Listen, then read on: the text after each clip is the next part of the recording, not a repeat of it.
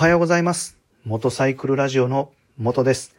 このラジオでは、元教習指導員という経験から得たバイクの楽しみ方や安全運転についてのお話をさせていただいております。今日は、先週関西地方で風がとても強い日があったのですが、風の強い日にバイクを運転する時のですね、えー私が注意をしていることについてお話をしていきたいと思います。えーよろしければお付き合いください。えーバイクをですね、運転えーしている時っていうのは基本的にえー楽しいいいことばかりで、えーいつも自分はですね、ニヤニヤしながら運転をしていると思います。えーただですね、えー楽しいことばっかりだったらいいんですけど、やっぱり危険なこととか怖いことっていうのがですね、バイクを運転していたら、えー発生することがありますので、楽しみながら、えーそういう怖いこと、危険なことにも意識を持って、え対応ができるようにですね、え注意をして運転しているのですが、えこの風っていうのは厄介で、目に見えないっていうところが、なかなか対応が難しく、えまた対応が遅れてしまう場合があるんですね。えー私はね、通勤していて、えー最近ですね、自転車、え自転車の行動に本当にヒヤッとこうさせられることがあるんですけど、え自転車というのが、まあ、はっきり見えていたらですね、ひょっとしたら、急に道路を横断するかもしれないとか、ひょっとしたらあの自転車、信号を守らずに横断してくるかもしれないということをですね、えー事前に予測ができるんですけど、えーこの風っていうのは難しいんですよね。えー当然ですね、え風が強かったら、例えばお店の前にある、え旗っていうんですかね、上りなんかがバタバタバタバタですね、え風でこう、なびいていたら、風が強いっていうことがわかるんですけど、なかなか視覚的にですね、風が強いっていうことを事前に察知するのは難しいと思うんですね。えなので、えまずですね、この風っていうのは当たり前ですけど目に見えないので、どうしても対策対応が遅れてしまいがちになるということが注意点だと思っています。で、特にですね、え風がちょっと強いなと少しでも、え感じることがですね、え走行中、あるいは先ほどお話ししていましたお店の上りの旗がね、なびいてるとかいう情報を察知した時はですね、え特に信号待ちで止まっている時に、横風に煽られてですね、バランスを崩すことがないように注意をしています。で具体的にはですね、どうやって注意をするかっていうと、まずはですね、しっかり前後輪のブレーキをかけておくということです。本当に横風が強い場合はですね、両足をついて、右手で前輪ブレーキだけをかけて、えーバランスが崩れないように、えーがっちり支えるといったことをする場合もあります。ですので、まあ、信号待ちの時っていうのは注意をしています。え、それからですね、風が今日は強いなっていうのが分かっている時はですね、走行する時の速度に気をつけます。えまあ普段からですね、法定速度の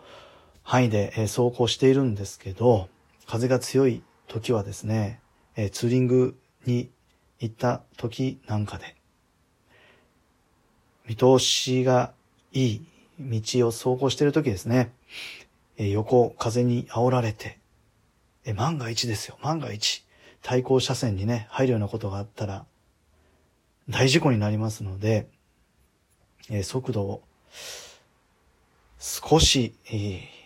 普段よりも落とすようにしています。で、これは何かっていうとですね、えー、速度が出ている状態だと、バイクが少し傾いただけで、えー、横に大きく移動しますよね。例えば高速道路で、えー、走っている時にですね、え、車線を左の車線から右車線に変える時に、100キロで走行してて、えー、バイクをね、すごい傾けるっていうことはしていないと思うんです。少しバイクを傾けるだけで、勝手に車線移動しているんですよね。で、えー、風の強い時に、横風にね、煽られた時っていうのは、やっぱり速度が出ていると、バイクが少し傾いただけでも最悪反対車線にね、入ってしまうことが考えられますので、なので、え速度を落とすようにしています。実はですね、過去にもう本当に死ぬような思いをしたことがありまして、えー、琵琶湖の周りを走行している時です。天気はね、本当に良かったんですね。で、風もですね、えー、そんなに強いとは感じていなかったんですけど、まあ、ただ、えー、その予兆というか、登りなんかを見れば、風が強いなっていうことをね、知ることができたのかもしれませんが、まあ私の中では、本当に天気が良くて、えー、気持ちよくね、こう、走れる。いいツーリング日和だっていうことで、えー、琵琶湖を横目にしながら、えー、走行をしていました。するとですね、もう本当にもう、あっという間ですね、もう本当の突然、横風に煽られて、琵琶湖側から風が吹いてきて、で、気づいたら、私は反対車線に入っていました。何もすることができなかったです。え、たまたまですね、え対向車来ていたんですけど、遠くの方にいたので、慌てて 自分の車線に戻ったっていうことが、29年間のバイク人生の中で1回だけあります。突風のような風だったと思います。え速度はですね、風が強いとは思っていなかったので、え、そんなにね、こう控えて、抑えて走っているっていうことはしていなかったです。えその経験があってからですね、え風が、え今日は強いか弱いかっていうのを、こう、本当に、まあ無意識にね、えー、登りなんかを見るようになりましたし、やっぱり、琵琶湖なんかの、まあ、湖があって、えー、見通しがいいとこ、風が通りやすいところでは、突風に気をつけないといけないっていうふうに、もうなんかインプットされました。トンネルの出口なんかもそうですね。トンネルの中は、えー、風がないんですけど、トンネルを出たら急に横風にね、煽られることもあります。もう二度とですねえー、あの怖い思いはしたくないです。えー、今回はですね、えー、まあ私が気をつけている、えまあ風に対する、え対策っていうことで、まず、え風がね、え強いのか弱いのか、えそれを情報を早く、できるだけ早く取るっていうことですね。そのためには、お店の上りなんかがいいということです。もちろん天気予報で、えー、風が強いか弱いかっていうのも見ておく必要があると思います。で、風が強かったら、特に信号待ちですね。止まっている時に横風に煽られてバランスを崩すと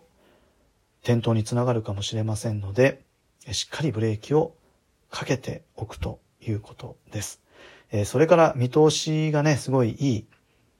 風が通りそうな場所では本当に突風が来られたら怖いので、若干速度を落として、それで対応ができるようにしておく。ということをお伝えさせていただきました。本当に自然の力は怖いと思います。ということで、え、本日も一日よろしくお願いします。え、それでは、またです。